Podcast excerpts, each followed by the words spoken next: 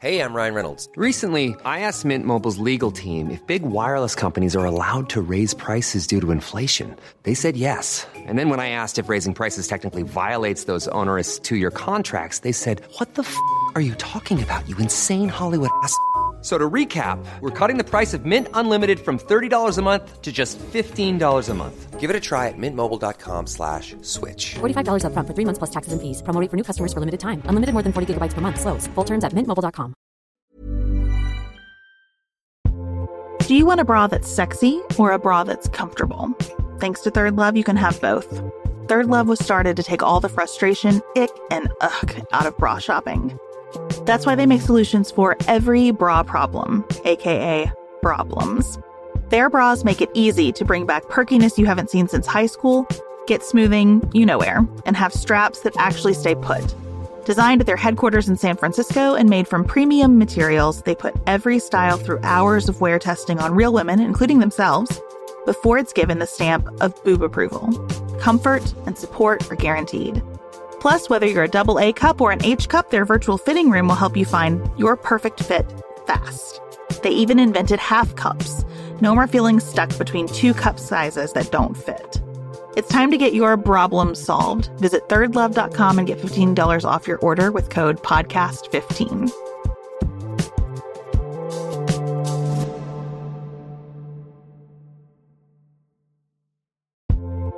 Summer is here. Pack your bag with sunscreen, your emotional support water bottle, and that steamy beach read. But wait, don't stop there. This year, there's a new kind of essential that's right at your fingertips. Dipsea is an app full of hundreds of short, spicy audio stories. They bring scenarios to life with immersive soundscapes and realistic characters. Discover stories about second chance romances, adventurous vacation flings, and hot and heavy hookups. And there's a growing library of fantasy series with werewolves, Greek gods, goddesses, Regency era historical fiction, and fairy smut. To explore the bounds of your pleasure, new content is released every week, so in between listening to your favorite stories again and again, you can always find something new to explore. Dipsea offers a modern approach to romance through high quality and captivating audio fiction. For listeners of the show, Dipsea is offering an extended 30-day free trial when you go to dipseastories.com slash pantsuit. That's 30 days of full access for free when you go to D-I-P-S-E-A stories.com slash pantsuit. dipseastories.com slash pantsuit.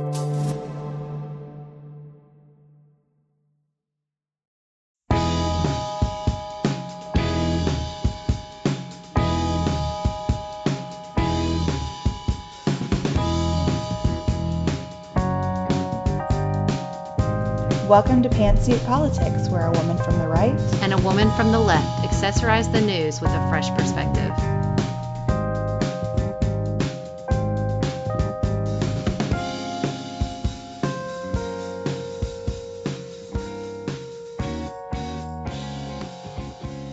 This is Sarah Holland from the left.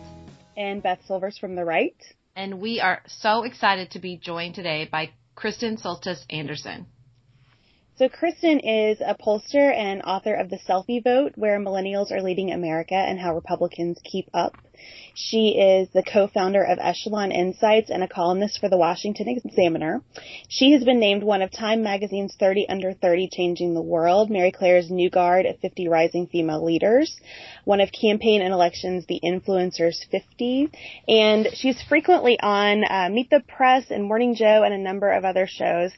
And I have to say, Kristen, that I saw start started seeing you on the morning shows this summer and just got so excited um, to see a young Republican woman who is center right and speaking for the values that I hold. Also excited to hear you on your podcast, The Pollsters, and just thank you so much for joining us today. Of course, thank you for having me. Well, so we will start in the pearls today by just diving into the polls. Number of polls out of Iowa showing Trump solidly in the lead and would love to hear your take on what's happening in Iowa and New Hampshire right now, Kristen. So in Iowa, the big question is whether or not Donald Trump will change the definition of who a caucus goer is. So typically, um, you know, a likely caucus goer in Iowa is usually somebody who's you know, pretty conservative, you know, usually fairly socially conservative, religious, kind of an activist in the party or, you know, pretty engaged, you know, pays attention to the news a lot. Donald Trump does not actually do as well with that definition of voter. That type of voter actually goes to Ted Cruz in Iowa. Where Donald Trump does really well is with a sort of like working class, blue collar voter who doesn't necessarily identify as a Tea Party person, who isn't necessarily, you know, strongly religious, and for the longest time has not really found a Republican candidate who has felt they represent their values in terms of, of sort of this more populist strain of the party. So when you look at the polls, Ted Cruz does really well among very conservatives and among people who have a record of participating in primary contests and things like that. Donald Trump does well among unlikely voters. But that doesn't mean that they won't vote this time. It's very hard to change people's behavior. Um, but, but Donald Trump may just be that X factor, that different thing that completely shifts uh, who turns out in these caucuses. So this is why you're seeing different polls give really different stories. You see some polls that show Donald Trump way ahead in Iowa, um, and those are typically polls that have a very generous definition of who a caucus goer is. For instance, you've got polls that'll show you know, they'll only talk to 200 Republicans in Iowa and they'll take anyone who says that they're a Republican and they'll count them as a potential caucus goer. And we know that only about a, a quarter of Republicans in Iowa actually show up to caucus. So if you're talking to 100 or 200, you know, only a quarter of those are really caucus goers. Cruz does well among the people we know caucus. So if you have a narrower screen, if you ask people, how how likely they are to vote. If you look at past voting history, Cruz does better. So that's kind of the big mystery that's happening in Iowa. In well, New I- Hampshire, it's sort of the other way around. In New Hampshire, Donald Trump does very well uh, if a lot of independents don't turn out in the Republican primary. If independents in Iowa look a lot different than independents in New Hampshire. So Trump does very well if independents in Iowa turn out for him but if independents in, uh, in New Hampshire show up, then folks like John Kasich tend to do a lot better. Well, I have a quick question. When you say, you know, sort of what will happen if this happens, have there been any past campaigns that have sort of depended heavily on unlikely voters? Was Barack Obama depending a lot on those type turns out among people who don't usually turn out? So that's a great example. And in a way, this is sort of a bizarro universe version of the Barack Obama strategy on the Republican side.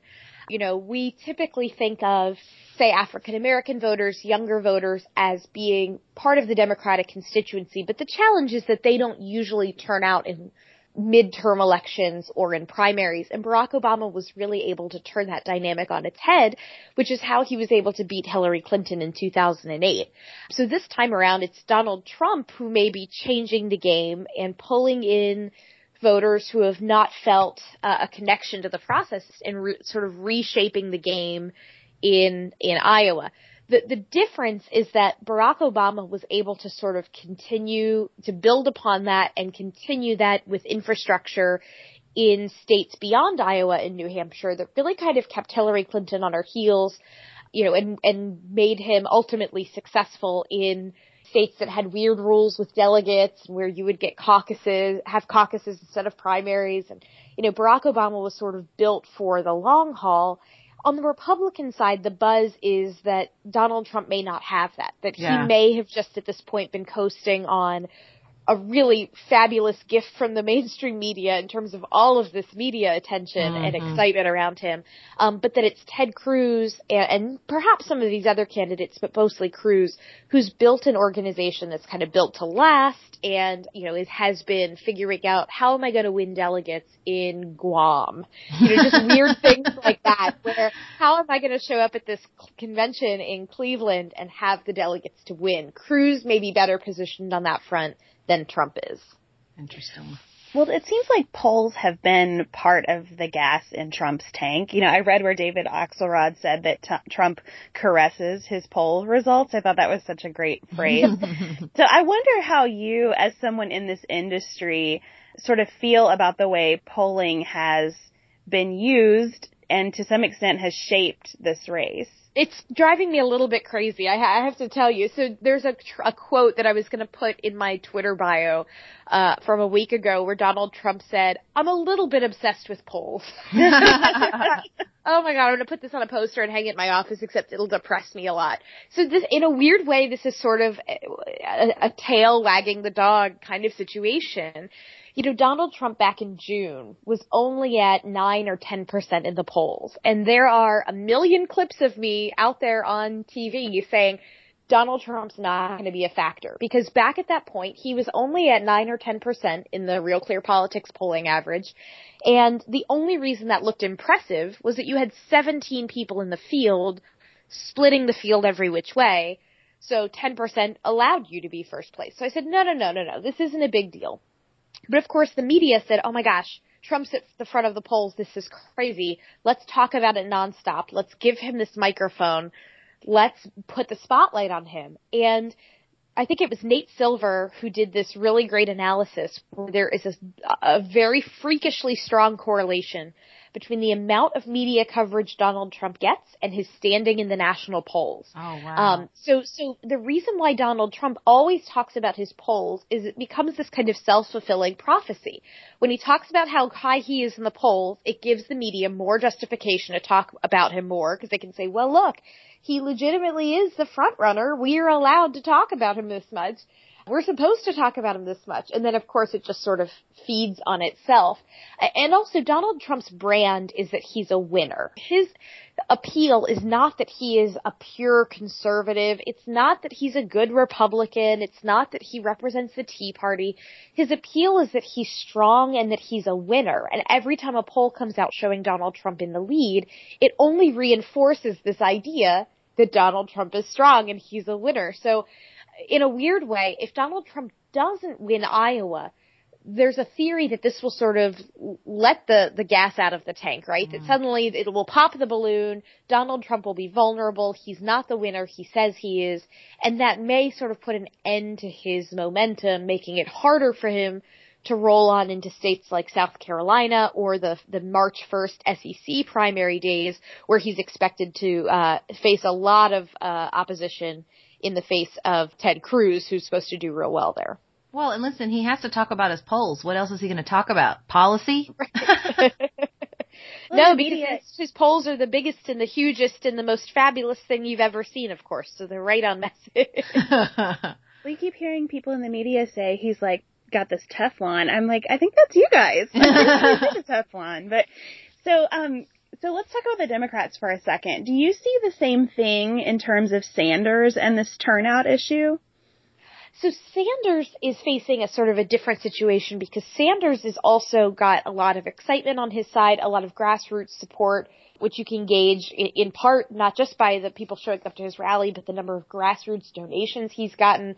I mean, folks on the right need to be paying attention to Bernie Sanders, not just because he's giving Hillary Clinton a run for her money and that sort of makes us, us chuckle on, on the inside, but, but because he's tapping into this populism that in many ways is, is not so different from the populism um, and sort of the blue collar frustration that Donald Trump is tapping into. You know, we think of Donald Trump and Bernie Sanders as being on two opposite ends of a spectrum, but really political ideology is not best thought of as a right left spectrum. Right. Um, it's it's got more dimensions than that, and in a weird way. Donald Trump and Bernie Sanders are not as far apart as perhaps Bernie Sanders would like to think right, they are. Because they're both outsiders. That's what they've they're, got going They're for both outsiders. They're both outsiders who want to sort of really disrupt the system. Bernie Sanders' challenge is that he is trying to recreate the Obama coalition in part, but he's missing a few pieces of that puzzle. So Bernie Sanders is doing very well among young people, which was a piece of the Obama coalition. And he's doing very well among the very liberal, which was also a piece of Obama's coalition. Where he struggles is among sort of, uh, you know, African American voters um, Latino voters. This was a big piece of Obama's coalition that has not been flocking to Bernie Sanders. He sort of struggled early on to win over uh, the Black Lives Matter movement. You know, Hillary Clinton has also had some struggles on that front, but but generally remains endorsed by or supported by more leaders in the African American community. Now, where there is a piece of the Democratic coalition that I think may split in a fascinating way and that may wind up determining uh, who really thrives in Iowa and New Hampshire is the difference between union members and union leaders. Mm. So there's this cool split where if you look at which unions have endorsed which candidates, if it's a union where the members of the union get to weigh in and vote and have a say on who their union will endorse, those endorsements have been going to Bernie Sanders. If you look at unions where it's sort of decided by union leadership and there's not really as much of a say from the membership, those endorsements have been going to Hillary Clinton. So that, I think, brings up an interesting question. How much will those union endorsements mean if the sort of rank and file feel Bernie Sanders is speaking for their values as workers more than Hillary Clinton? You know, just because their union endorsed Hillary Clinton, will they toe the line and support her in a primary? Or is there potentially going to be a split here? I think that's an, an interesting question for me as an outsider looking in on the Democratic Party and watching um, to see how that plays out. Well, I listened to a really interesting podcast from the Huffington Post. They they're they're interviewing people who have lost. So they so far they've interviewed Howard Dean and Michele Bachmann, and I listened to Howard Dean, and he said, "I could never transition from the angry insurgent into the candidate, and nobody wants to elect the angry insurgent." And I think that's problems that both Donald Trump and Bernie Sanders have. You have to be able to pivot, and I think Barack Obama, well, he not, well, never angry, sort of pivoted well from this outsider into the official candidate. And I'm just not sure either of those people can do that. This is also a time, remember, where people are angrier than mm-hmm. perhaps mm. they have been in the past. So in the 2004 election, people were still kind of, they were looking for a steady hand to guide them. They were frustrated about the way things were going in Iraq, but were still very concerned about the specter of, of Islamic terrorism. And so, you know, in that election, Howard Dean's sort of angry populism maybe just wasn't right for that moment. Um, mm-hmm. and Barack Obama was certainly never, you know, he was sort of this, in some ways, a cheerful warrior. I know my, my fellow Republicans might, might challenge pieces of that assertion, but, you know, he always had this kind of hope and change and optimistic message. Bernie Sanders at the moment and Donald Trump being angry, being outsiders, are finding that in some ways, you know, we would, we would have said that being a socialist or holding the positions that Donald Trump has on things like calling all Mexicans rapists and things like that. I mean, these would qualify candidates in any other election. I think it's so generous you describe that as a position. I, uh, well, I, mean, I, I, don't even know what it is. It's hard to but, but see, like things that would just be completely out of bounds or that voters would be like, ugh, I don't know about that in previous years they seem to be completely fine with because they're so frustrated with the status quo and with what they think of as the establishment that hasn't been working that it's sort of like 52 card pickup. Let's just throw all the cards in the air and like see what happens because it can't be worse than the, than what's happening right now. Hmm. So something that's confusing me about Bernie Sanders, he's doing so well with young people as the angry candidate and I don't think of millennial voters as angry typically you know, and, and I just think it kind of turns a lot of my assumptions about different demographics on his on its head that that Bernie Sanders is winning over young people. Well, I think it's it's an anger that feels like it's anger on their behalf in a way. That he's channeling, he's taking issues like student loans where many millennials are very frustrated with what they feel like is, you know, a, higher education system that's charging them too much and delivering them too little.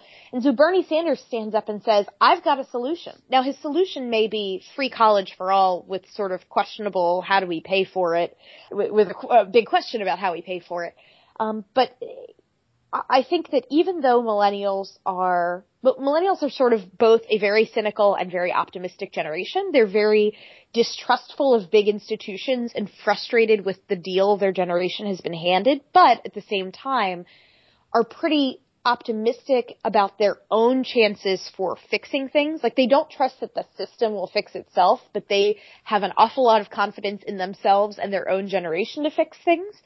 So even though Bernie Sanders, certainly not of the millennial generation, kind of represents both sides of that coin. It's very frustrated with the status quo, very frustrated with the present, but saying, I've got a new path forward. Now where I think Bernie Sanders will falter is in that, how do you pay for it question? Because millennials are very concerned about the national debt. They're very concerned about the amount of spending that the government does. And for the most part, you know, sort of understand that even if you raise a bunch of taxes today, I mean, those are taxes that are going to come back and, and potentially hurt them in the long run. So I think that's a thing that Bernie Sanders will have to navigate if he winds up being the Democratic nominee. That, you know, right now his appeal is very strong among young left-leaning voters as compared to Hillary Clinton. That that contrast is very clear in the minds of a lot of millennials. But if it were Bernie Sanders versus, say, a Marco Rubio, I do think that sort of throws the millennial generation up in the air um, and, and, gives Republicans a, a good chance at trying to grab it. How is it that this this older white guy, Bernie Sanders, seems more transformative to millennials than the first female president. I mean, this is something Sarah is so passionate about. We've talked a lot about on our show, and and I am having a hard time wrapping my brain around that. Here's a, a fascinating anecdote that I picked up on in some focus groups a couple of months ago, and I talked to a reporter about it, and a few weeks later, he had quotes from other Democratic strat- from Democratic strategists saying that they had found the same thing, which is I, I've I've done focus groups of women where I say, look, how important is it to you that voting for Hillary Clinton would mean putting the first woman in the White House? And I find that older women tend to be pretty excited about it or more willing to say, you know what, it's time. I want to see a female president. I've, you know, I've watched these, these fights for women's rights. I, I want I would give her a couple bonus points. Not a ton. She needs to win on her merits. She needs to win on the issues, but I, I would be glad to see it. For younger women, they go, you know what? I'm gonna see a female president in my lifetime. That's not in doubt. So it doesn't have to be Hillary Clinton. So I'm gonna vote for the candidate that I like best. I'm not gonna take this into consideration. Yes, I'd like to see a female president, but I, I'm, I have no doubt that it's going to happen in my lifetime. And so that's like a really fascinating dynamic that in a way, young women feel that like feminism has won so many battles that it's it's just without a doubt that at some point in the next 50 years we will have a female president. So we don't have to break that glass ceiling right now with a candidate that we may or may not be in love with because we'll get there eventually. So that it's it's a very interesting dynamic the diff like the generational difference actually in how these women have uh, used sorry. this. I actually don't find that that surprising. You know, what I've always found and learned and kind of heard is that women grow more radical as they age. And I've definitely seen that in my own life. So I think that that is, it fits with that sort of framework that I've always heard that as women grow more, as they grow older, they grow more radical and they feel as opposed to, and I don't know if it's necessarily like, oh, I just hope, I think, I believe things. I think that's an interesting kind of twist is that I eventually think I'll see a female president and maybe it's because we've just had so many female candidates and nominees recently, but I do think that fits with what I've always heard about women as they age with regards to feminism, for sure. Summer is here. Pack your bag with sunscreen, your emotional sport water bottle, and that steamy beach read. But wait, don't stop there. This year, there's a new kind of essential that's right at your fingertips. Dipsea is an app full of hundreds of short, spicy audio stories. They bring scenarios to life with immersive soundscapes and realistic characters. Discover stories about second chance romances, adventurous vacation flings, and hot and heavy hookups. And there's a growing library of fantasy series with werewolves, Greek gods, goddesses, Regency era historical fiction, and fairy smut. To explore the bounds of your pleasure, new content is released every week, so in between listening to your favorite stories again and again, you can always find something new to explore. Dipsea offers a modern approach to romance through high quality and captivating audio fiction. For listeners of the show, Dipsea is offering an extended 30-day free trial when you go to dipseastories.com slash pantsuit. That's 30 days of full access for free when you go to D-I-P-S-E-A stories.com slash pantsuit. dipseastories.com slash pantsuit.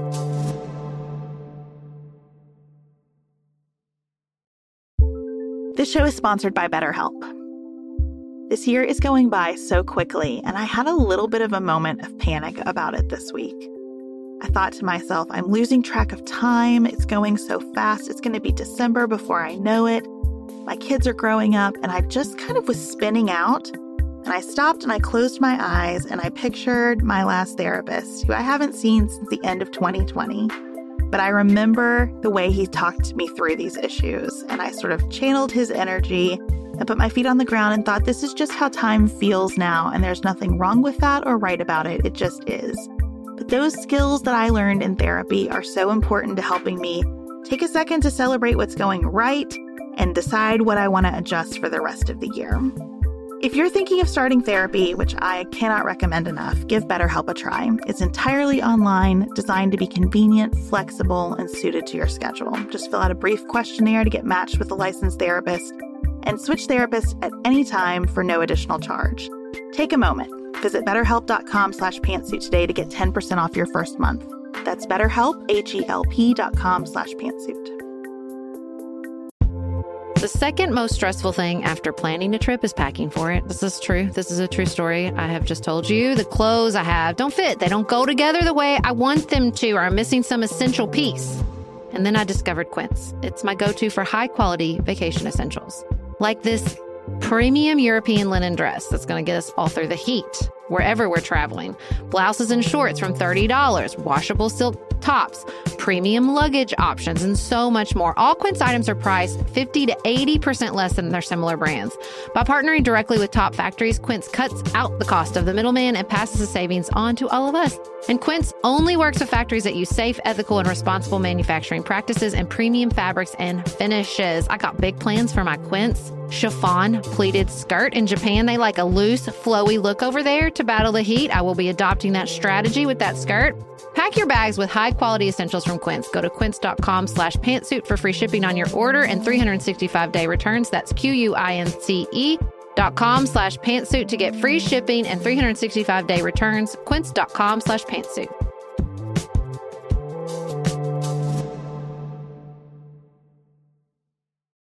Interesting, interesting. Yeah, I, I think that that's, I think that's a piece of it. And then to your point about, you know, Bernie Sanders being kind of a, an old white guy, how is he appealing to young people? Um, I always go back to the example of Ron Paul as another mm. old cranky white guy. I mean, nothing about Ron Paul really exudes like the hippest, coolest guy on the block. And yet he was able to win young voters in all of these contests in the Republican primary just four years ago um, because he sounds authentic. You mm-hmm. don't doubt for a second that Ron Paul believes everything he's saying. And I think there were a lot of millennials who were like, look, I'd rather vote for someone who I agree with 50% of the time, but I know what their position is 100% than someone who sounds like they say things that I would agree with 80% of the time, but I don't actually believe that they believe anything that they're saying. That that's a gamble that a lot of millennials are willing to make. And so someone like Bernie Sanders, even if you go, yeah, I think, you know, I'm not a socialist and I don't think money grows on trees, but you know what? I, he's at least believes what he's saying and he's fighting for people like me and I give him credit because he doesn't sound like a typical politician. Mm-hmm. Well, speaking of authenticity, um, I was watching The Circus on Showtime last night, which I am crazy about and they were doing this feature on the sort of the four establishment candidates, although I'm I'm really sick of that language. But Rubio, Paul, no, Rubio, Bush, Christie, and Kasich. And and talking about those four guys as a prisoner's dilemma, right? They should all get together and pick one to go after Trump, but none of them will do that. And so by going at it alone, they're kind of handing things over to Trump, or at least that's the premise. So Sarah sent me a text message this morning, or I guess it was last night, but I had gone to bed, saying um, saying that this is such a man thing, this prisoner's dilemma, and I wondered if you could say more about that, Sarah, and then we could get Kristen's reaction. Yeah, I just when they were sitting with they were sitting down with Kasich and his campaign manager, and they basically pitched this. Okay, look, this is the prisoner's dilemma. Everybody's going to be hurt because you guys won't get together and pick one person to go up against Trump and or Cruz. And the campaign manager was like, "Oh, that's no, you don't know. We've never even thought of that. We wouldn't even consider that. Like that's not how you campaign." And I just wanted to be and I just thought as, you know, a female, I would never think like that. I would think, well, I, I'm here because I want to do what's best for the party and best for the country, not because I want to win. You know, like I just felt like that was such a like such a I mean maybe I'm being a little sexist, but I just felt like it was such a male perspective of no, the point is to win at all costs, not to actually do what's best. And I'm thinking, well, yeah, you're going to hand it right over to them. You guys need to get together. Come on. I have a slightly different take. So I think that part of why this prisoner's dilemma is unfolding and why so many of them are saying, no, I'm not going to get out is, is because of the way so many of these contests are not going to reward winner take all delegates that there's a mm-hmm. chance for someone like a Kasich or whomever to kind of hang around and especially given the, the way that like some of these blue states actually reward a significant amount of delegates considering how many Republicans actually live in the state. And so, you know, you could be a John Kasich and actually mop up a number of delegates and then figure, you know, once we get to a convention, you know, if we have this prisoner's dilemma still going on, we can maybe figure it out then. But while I too would love to see a non-Trump, non-Ted Cruz alternative emerge and have a lot of support, I don't actually think that it's just arrogance that's keeping them in the race. I think genuinely each of them thinks I'm I'm better than these other quote unquote eh, you know establishment people. That if you you know if you're not Chris Christie, you look at him and you say, well, gosh, he's got to deal with all this bridge stuff. He hugged Obama. There's no way he's going to excite the base. Like he can't be our nominee because he couldn't beat Hillary. And you can look at Jeb Bush and you can say, well, Jeb has you know been kind of disappointing this election, and I, I put my cards on the table and say I really like Jeb Bush. But I mean, you can you can look at Jeb and say voters aren't going to turn out for another Jeb for another Bush, you know, so we're going to lose the general election if he's the nominee. You can look at Marco Rubio and say, look, he's so young, he's inexperienced, he's going to have all of the problems that Obama had are voters really going to feel comfortable if it's him versus Hillary Clinton, turning the keys over to him when he seems so young and inexperienced in a time where voters are really scared of what's going on in the world? Or you look at Kasich and you say, well, John Kasich, you know, he's, he accepted Medicaid expansion in his state. He's not the most eloquent guy. Is this really the guy who's going to excite and expand the base? Sure, he'll win Iowa, or pardon me, Ohio, but you know, is he really the future of the GOP? If you're any of those four men that you mentioned, you can look at the other three and say, they are not the one to lead the party into the future. I'm the one that's going to lead the party mm-hmm. into the future. So if I just keep fighting, eventually these voters are going to hear my message. And frankly, no votes have been cast yet. So I don't blame them for hanging in until at least New Hampshire. I think it's after New Hampshire, whoever comes in fourth or fifth really yeah. needs to reevaluate okay, what am I doing here and figure out if they want to throw their support behind someone else. But the other problem is in order to emerge as that last man standing in that, you know, sort of four man firing squad, they've all been turning their own super PAC funds against each other. So you've had the Bush super PAC spending a ton of money to sort of bury Marco Rubio. And you had Marco Rubio run these ads against Chris Christie about how Chris Christie loves Common Core and he's a, believes in climate change and all this stuff. And so they are all focused on emerging as that last man standing. I don't blame them for at least waiting to see when votes are cast in New Hampshire who is actually the strongest. Can we talk about Jeb for a second? Because I really like Jeb too. Have you hit on any? I mean, I thought what you said about Hillary Clinton was so poignant. Have you hit on anything like that that just gets to why Jeb isn't getting traction? I, I have a theory for why Jeb isn't getting traction, and it's that he entered the primary playing defense from day one. Mm. He was instantaneously focused on, I have to prove that I'm a conservative because no one will believe me because they all think I'm the squishy moderate now because I've come out on Common Core and I've come out on immigration. So I've got to prove that I'm a conservative. And so to do that, I'm going to talk nonstop about what I did as the conservative governor of Florida.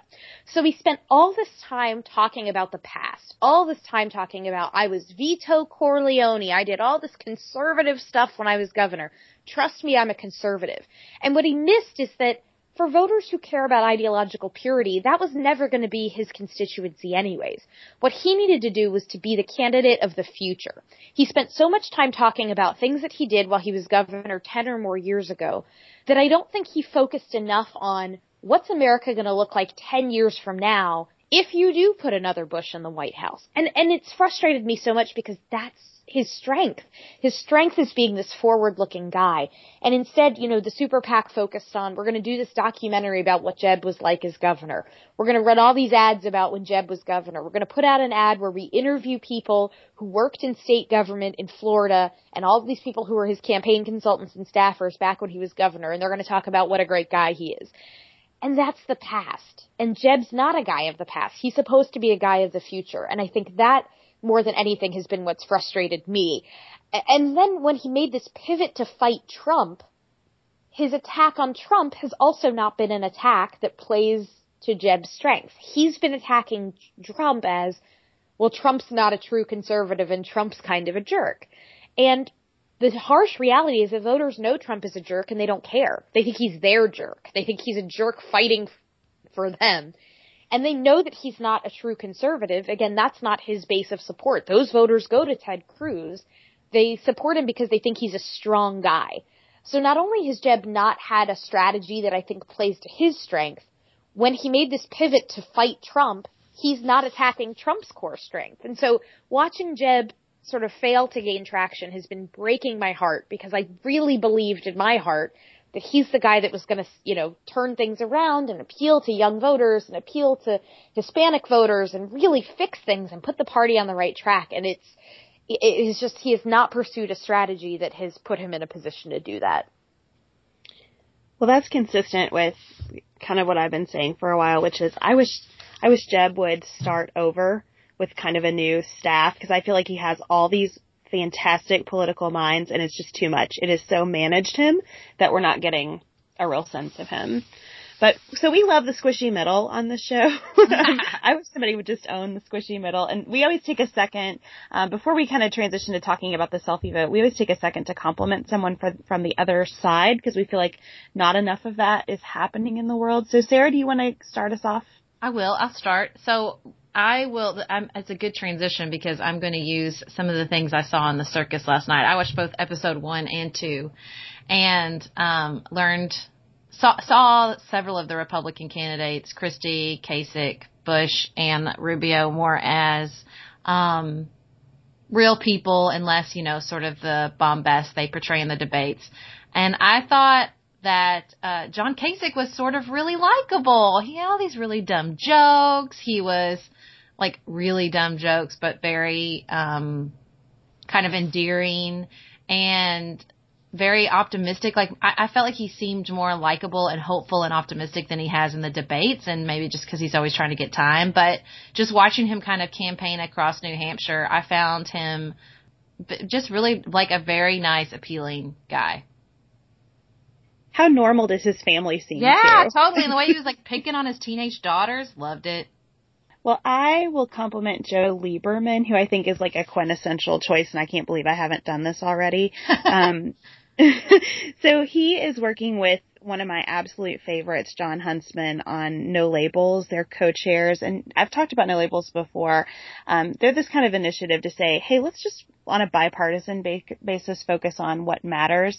And they're advocating this national strategic agenda that includes 25 million new jobs over the next 10 years, sustainable social security and Medicare, balancing of the federal budget, and energy security. And I just think, like, who can't get behind these ideas? And I love that Joe Lieberman has set aside partisanship along with Jon Huntsman to do this. And, and I do think he kind of makes me like wistful about the Senate. When you look at people like Ted Cruz, mm-hmm. you think, where are the Joe Liebermans? And, mm-hmm. and I think he's someone They're all who, retiring. They're dropping like flies. Those It's amazing. And, and it's kind of, it's sad that that seems more futuristic than some of what's happening in the present. But anyway, Joe Lieberman is my choice.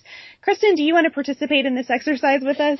sure. Um, so as you guys know, I do a podcast as well. That's a bipartisan show. It's with, um, my co-host is Margie Omero. She's a Democratic pollster. She works at a nonpartisan firm, but you know, has been working in Democratic politics for a while. Uh, so I, I adore her, but I also have to give a shout out to her husband, Julian Mulvey, who is a Democratic media consultant who does TV ads for Bernie Sanders. And as you may have seen this past week, Bernie Sanders just rolled out this totally blockbuster ad that uses Simon and Garfunkel. America. Um, yeah, it's this really, you know, we talked about Bernie Sanders kind of being this angry candidate, but, you know, it was sort of an attempt to capture that Obama optimism. Mm. Um, you know, they're coming, they're looking for America. Um, and it's just this, it's just this nice little ad. And so, uh, I know Margie's very proud of, of Julian's work on that, but it's, that ad has sort of been the talk of the town the last week. So good for him, um, for making an ad that sort of, you know, it's celebrated people coming out to rallies and participating in the process rather than any partisan message. And I, I just, I liked it. Yeah. I thought the music choice on that was so brilliant because it makes Bernie almost like retro cool. You know? yeah. it's a, he he like he's leaning into the stereotype of himself and just owning it And and I don't think like typically if you played like older music in a campaign ad, be like, oh, are they turning off young voters? But I actually think there's so many efforts to try to reach millennials that fall so flat. Like if you Yeah. put a bunch of like EDM music, you know, like in in an ad or like hip hop, if it doesn't seem authentic, then it's going to be like, uh, eye roll, whatever. But I mean, there was no doubt that that song was like pure Bernie Sanders. It's also just So- a great song. It's my husband's favorite song of all time. Oh yeah. So in the suit, we're going to move on to talk about Kristen's fabulous book.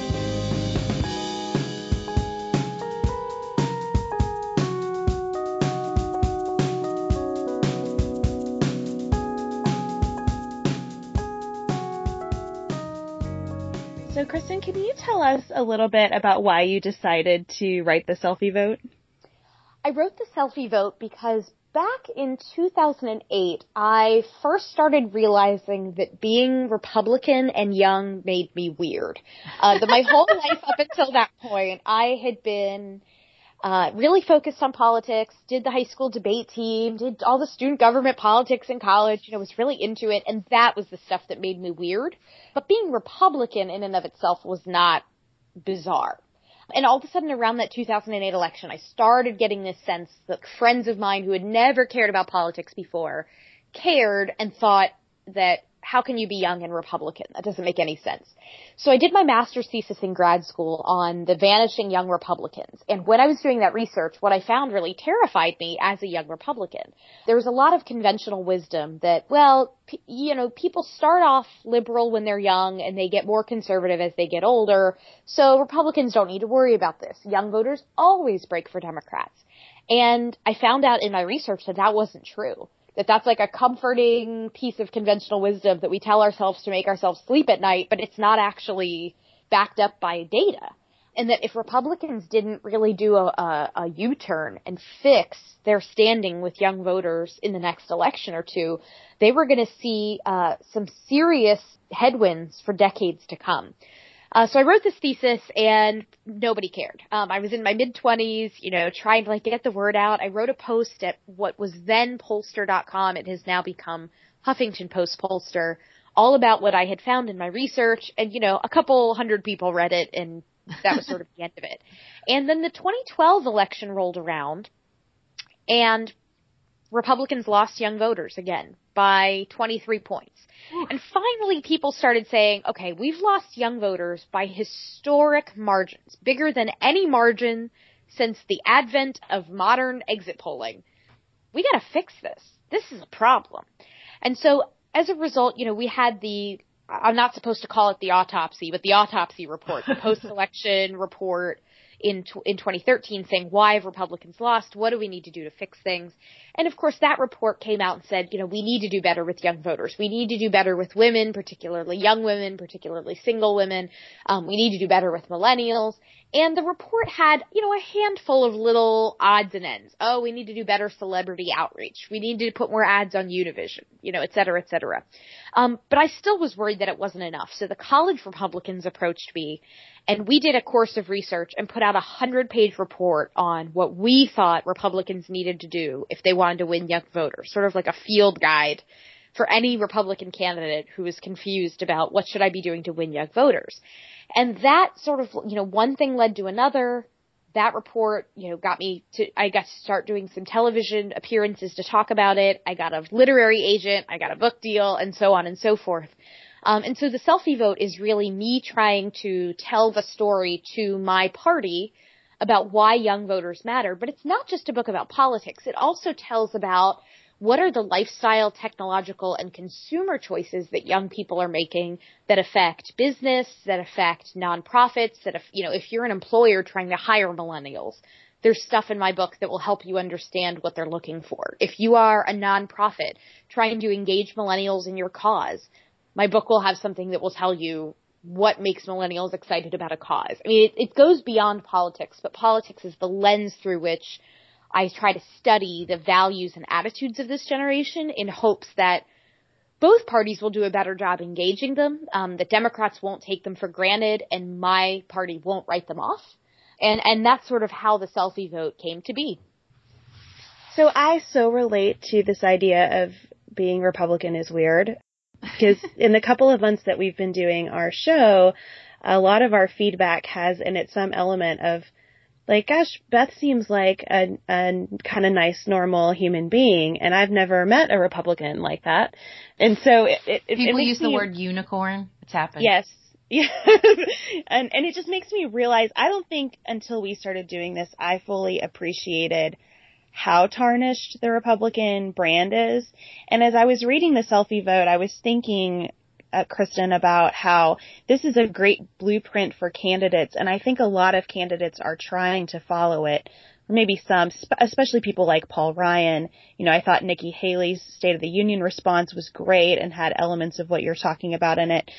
What do we do about the conservative media and its influence on the brand? I, mean, I kind of want to send this book to uh, lots of people in the conservative media and say, can, can you help us out here?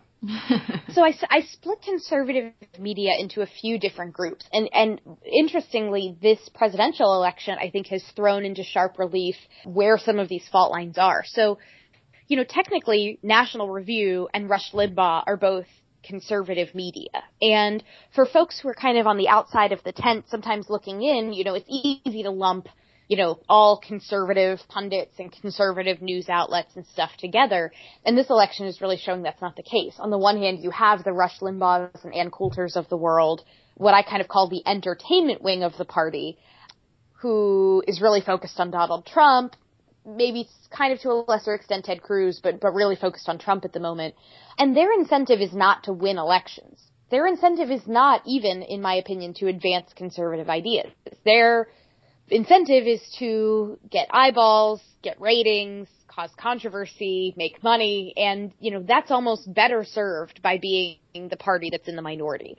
So, you know, sending the selfie vote to a Rush Limbaugh or an Ann Coulter isn't going to change their mind because their goal is not to win over young voters. I mean, their incentive is to sell books and get mm-hmm. listeners.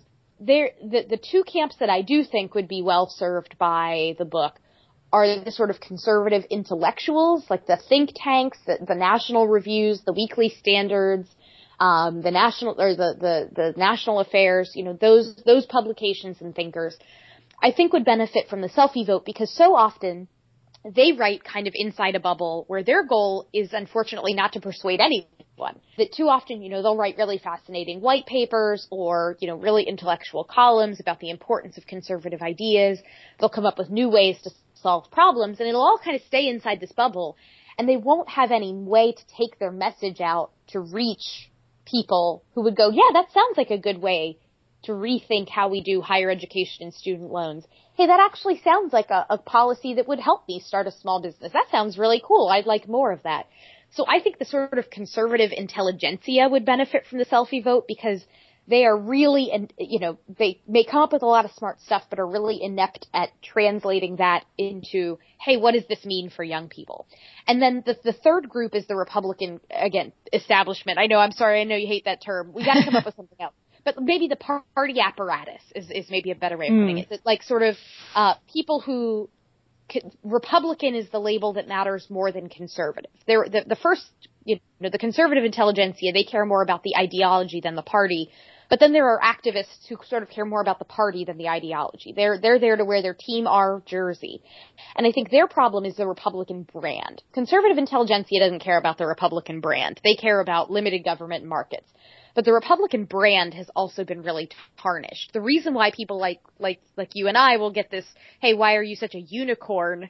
Uh, you know, you you're such a weird aberration. How can you be a Republican? Is that the brand has been tarnished and associated with the conservative entertainer wing. Hey, how can you be a Republican and not be racist or sexist or homophobic or what have you? Um, and so the, the GOP itself, I think, needs to learn one how to fix its brand, and two how to better leverage data and technology to reach younger voters where they have failed in the past. So of those three camps, I don't think there's much that the conservative entertainment wing is going to learn from me, and I don't think that they want to. I think that's just a whole different universe. But I think that the intelligentsia and the party apparatus do have a lot to learn from the selfie vote. Earth Breeze Eco Sheets look just like a dryer sheet, but it's ultra concentrated, liquidless laundry detergent. It's the best of all worlds. Earth Breeze is tough on stains and odors while being kind to the planet and your skin, so it's good for sensitive skin. It reduces plastic waste. All of these things are true and amazing, but let's get to the heart of it. Y'all know I have a laundry system. You know it revolves around training children as young as possible to do their own laundry. Earth Breeze Sheets feels like they were invented for this. Because littles maybe sometimes struggle with those big heavy jugs, or maybe you worry about the pods, but here we go. Here we go, y'all. Earth Breeze Eco Sheets. It's like the perfect solution. A child as young as two can handle these sheets. And even with toddlers, like you can get them involved. And this is a way to get them helping with laundry even before they could do it themselves. Ugh, I love it so much. Right now, our listeners can receive 40% off Earth Breeze just by going to earthbreeze.com slash pantsuit. That's earthbreeze.com slash pantsuit to cut out single-use plastic in your laundry room and claim 40% off your subscription. earthbreeze.com slash pantsuit.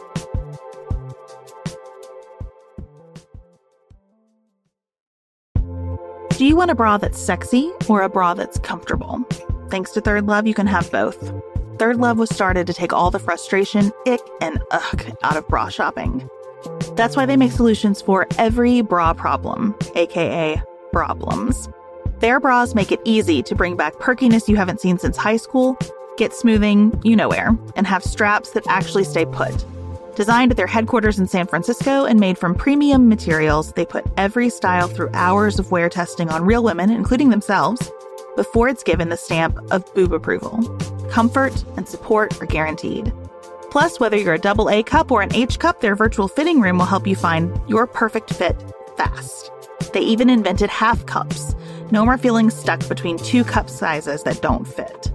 It's time to get your problem solved. Visit thirdlove.com and get $15 off your order with code PODCAST15.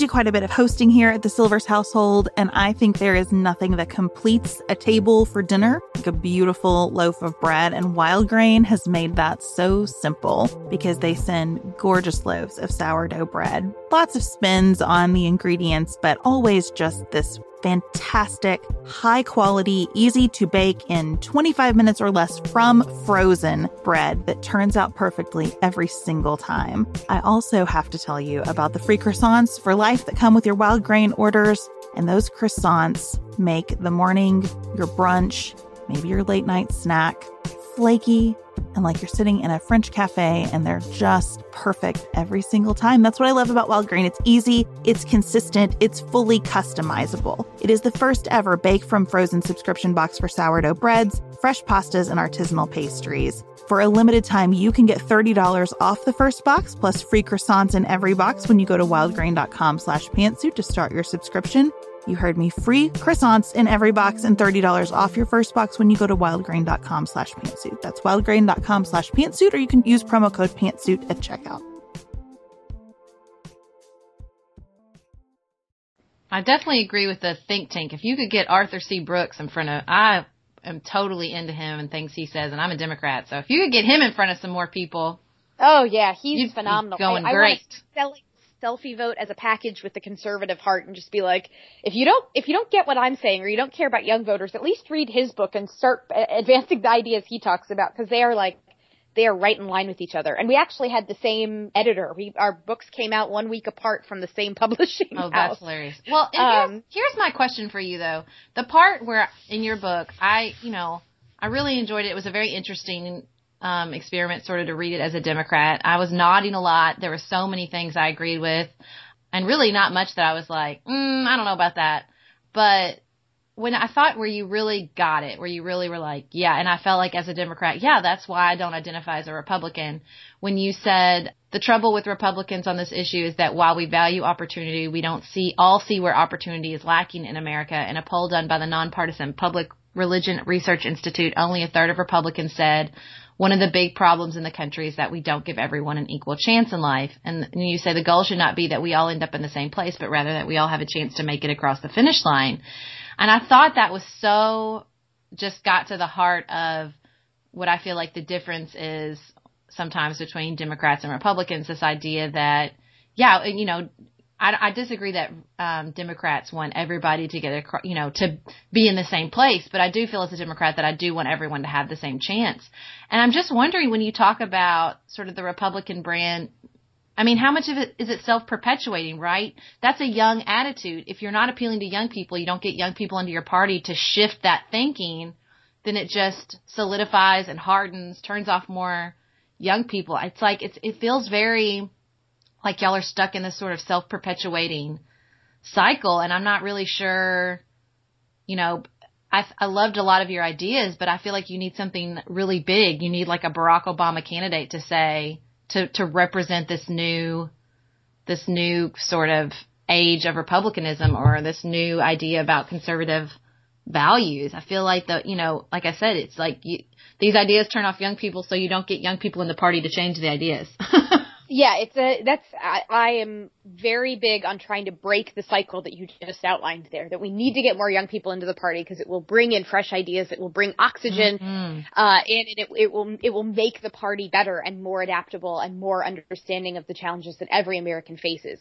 I think where Republicans tend to run into a big problem is that I do believe that Republican elected officials want everyone to be able to maximize their opportunity.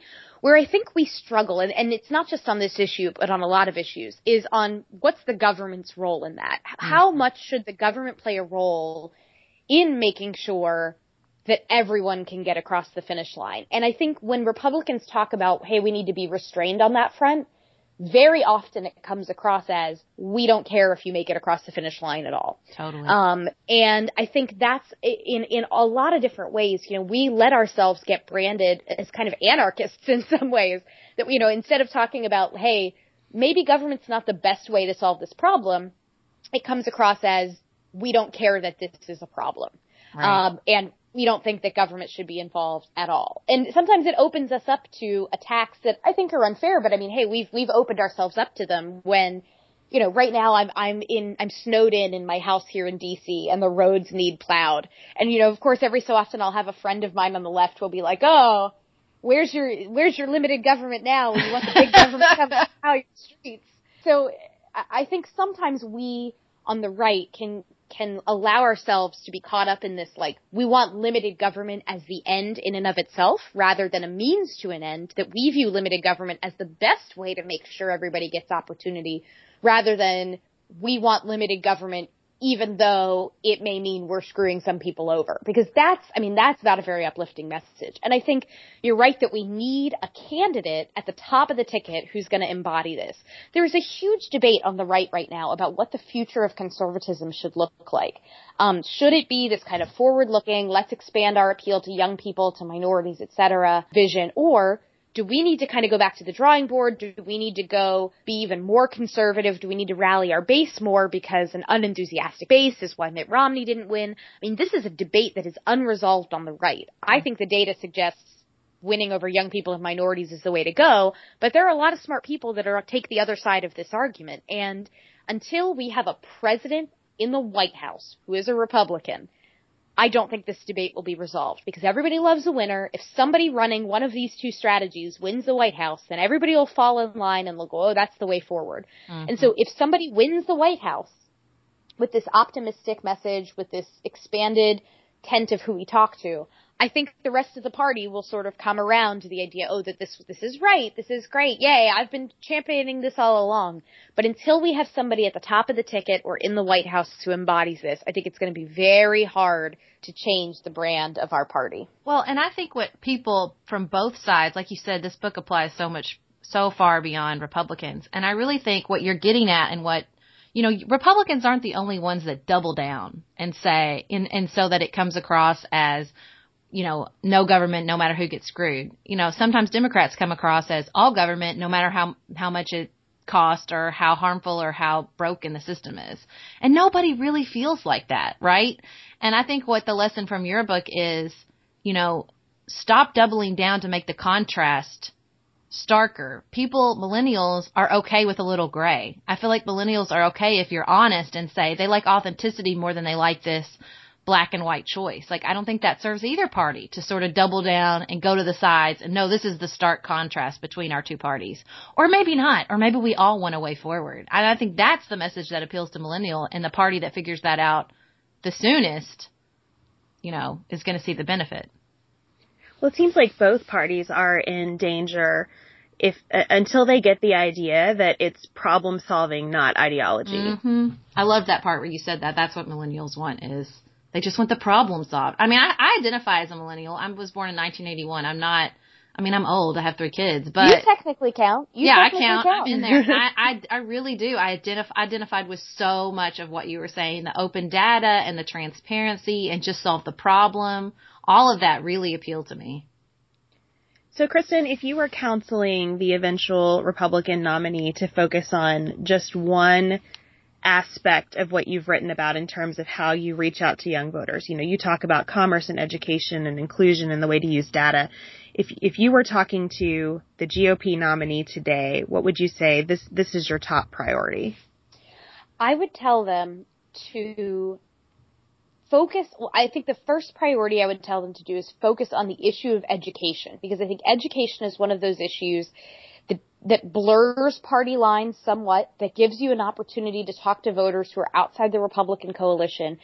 Um, and it lets you talk about the need to kind of disrupt a system that really hasn't been working very well. You know, our public schools in America are not great. Our higher education system, tuition keeps going up and up and up, and there's sort of no end in sight. And this is causing people a lot of anxiety because education is the way that you lift yourself out of poverty. Education is the way that you create the intellectual capital to thrive, to, to learn what you need to learn to start a business, to, to thrive in the workplace, to make a living for your family. I mean, so many of the other anxieties that people face can all be rooted back in do I have the skills and knowledge to thrive in this economy? Do I do I have the education that's going to open the doors for me? Do my kids have the education that's going to open the doors for me? And so, in consistently in survey after survey, education is one of the top issues for voters under the age of 40, either because they themselves are in college or because they have young children who are entering the public school system and they want to know that it's going to be good for them. And so I just encourage any Republican candidate to make sure that that's a piece of what you're talking about. This was a piece of George W. Bush's agenda when he ran for president in 2000, when he was a domestic issues candidate, not a foreign affairs candidate, and he was going to be the education president. And that was a message that allowed him to both keep a hold on his conservative base and talk about disrupting where government has failed, but you're also talking about opportunity and things that resonate across the ideological spectrum. Um, so that for me is sort of the biggest win that lets you reach young voters and sort of check off a lot of those boxes of things that Republicans need to do to win the White House. Why is no one talking about that though? I feel like that's getting so little traction. Well, there are two candidates who are talking about it a little bit. So Jeb Bush talks about it, but again, it's largely in the context of look at all this great stuff I did when I was governor of Florida. Mm. It has not yet really been. Uh, I mean, he, he's put out an education plan, um, but of course, it's been so drowned out by the sort of circus of this election that you know nobody's really talked about it that much. And then Marco Rubio, on the other hand, has been very vocal about higher education. He talks a lot about his student loans. Oh yeah, he yeah. Um, you know, that. we need to have new ways to finance higher education. We need to, you know, eh, beef up vocational training. Um, on the left, you have both Bernie Sanders and Hillary Clinton who have talked about um, college. You have both of them that have put out plans for what they would do. Um, coming from the Republican side, I think both of their plans cost an awful lot of money, and I always ask the "How are you going to pay for that?" question. But you know, it, it has been an issue that's been brought up, but it's it's at least on the Republican side, not an issue that drives people in the primary. So it, it has sort of been muffled, and I suspect it's not going to be the sort of thing that a candidate really talks about in a big way until the general. Well, I hope that the eventual Republican nominee takes your advice because I, I have just been pounding my head against the wall that we're not hearing more about education on the Republican side. I do think it's a huge, um, so far missed opportunity, but mm-hmm. hopefully we get there. Well, Kristen, if you will spend just a couple more moments with us for our last segment, The Heels, we like to talk about something a little bit more personal at the end of the show. Sure.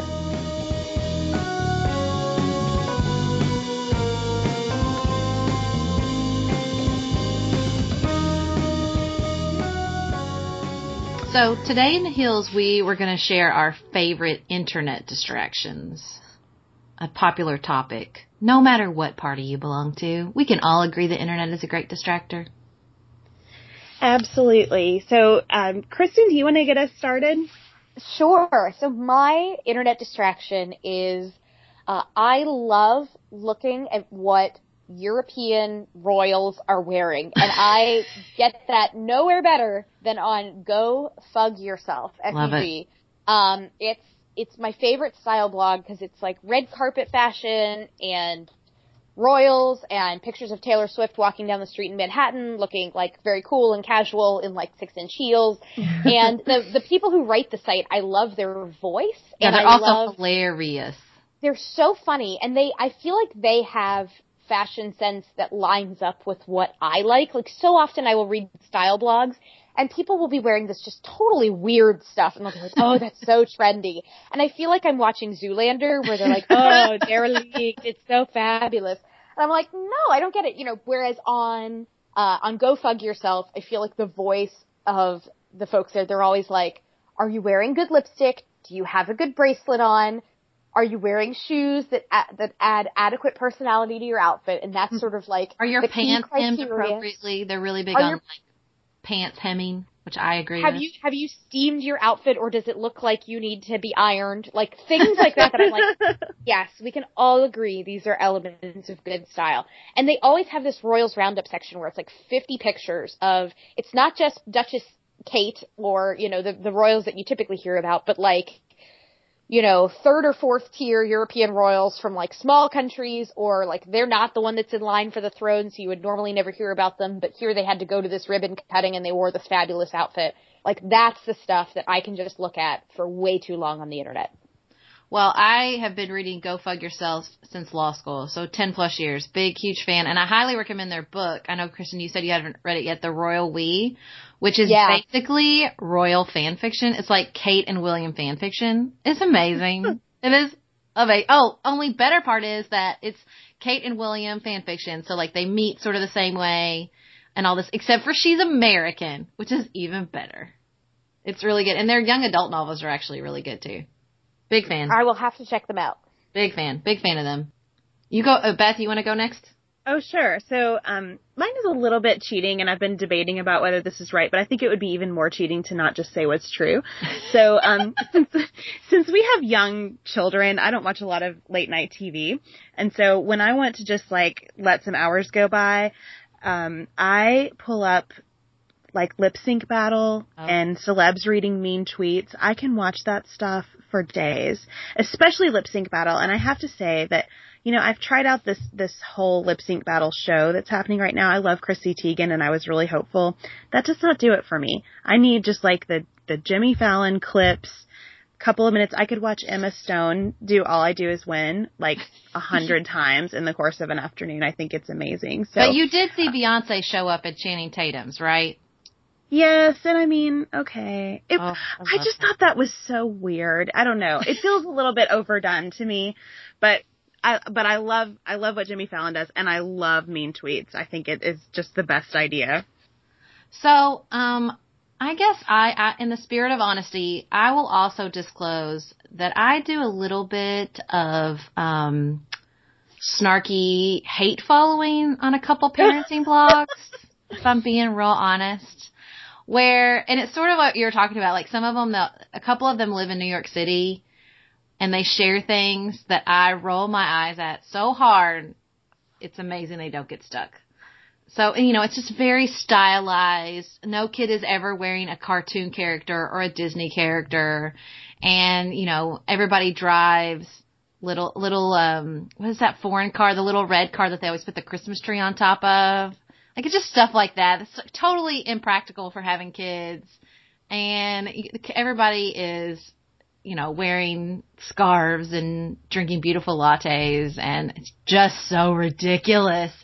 But I can't help it. I just want to, I just love to, to watch what they're, the ridiculous things they're sharing and be snarky from the privacy of my own home. I, uh, I am so my husband and I don't have kids and I'm so apprehensive about like one day having kids and like having this internet pressure to be this like insanely perfect parent that like you that that like I'll feel all this pressure from my friends who are like type A and who you know like they make the perfect cupcakes all the time or you know like the, the I feel like the the internet just now has made it this like show off what a perfect parent you are that like yeah but it's also that's why I like to roll my eyes at them it's also heavily edited no one actually believes their lives are like that or they're either that or that's their job you know, like that's how they make money. That's this blog is their job. Yeah, if it was my job to create perfect white subway tile pantries with bottles of Perrier stacked up beautifully, then yeah, I'd do it too. But that's not my job. I have other things going on. Well, but the pressure is real. So we just had my daughter's five year old birthday party and we kept it super simple. We did like the kids wore their PJs and watched cartoons and made necklaces out of cereal and ate donuts in our basement. And I can go to that party. It was it was a super fun party. They paid, they played Pie Face for an hour. They had a blast. But like so many people said to me, gosh, it's just like really refreshing to see a party that's not like a multi-million dollar production. I thought, wow, like we have so, and, and I'm into cool parties too, and I know that you are, Sarah, but it was just amazing to me that like, having a simple birthday party has become almost like kitschy cool. You know what I mean? well, and it's so silly because often when I do um birthday parties and I I do I get into it, I love it, but I do it like what my kids are like I spend a lot of time on what they're into. I don't wrap water bottles cuz they don't care. You know, like I try to think about what do my and I when I plan a birthday party with my boys, like we sit down on Pinterest and they say, "Oh, I like that cake. Oh, I like that favor." Like it's not just me thinking what I think will look impressive. It's really them picking out what appeals to them. And sometimes they pick stuff that I'm like, ugh. But hey, we do it anyway. It's their party.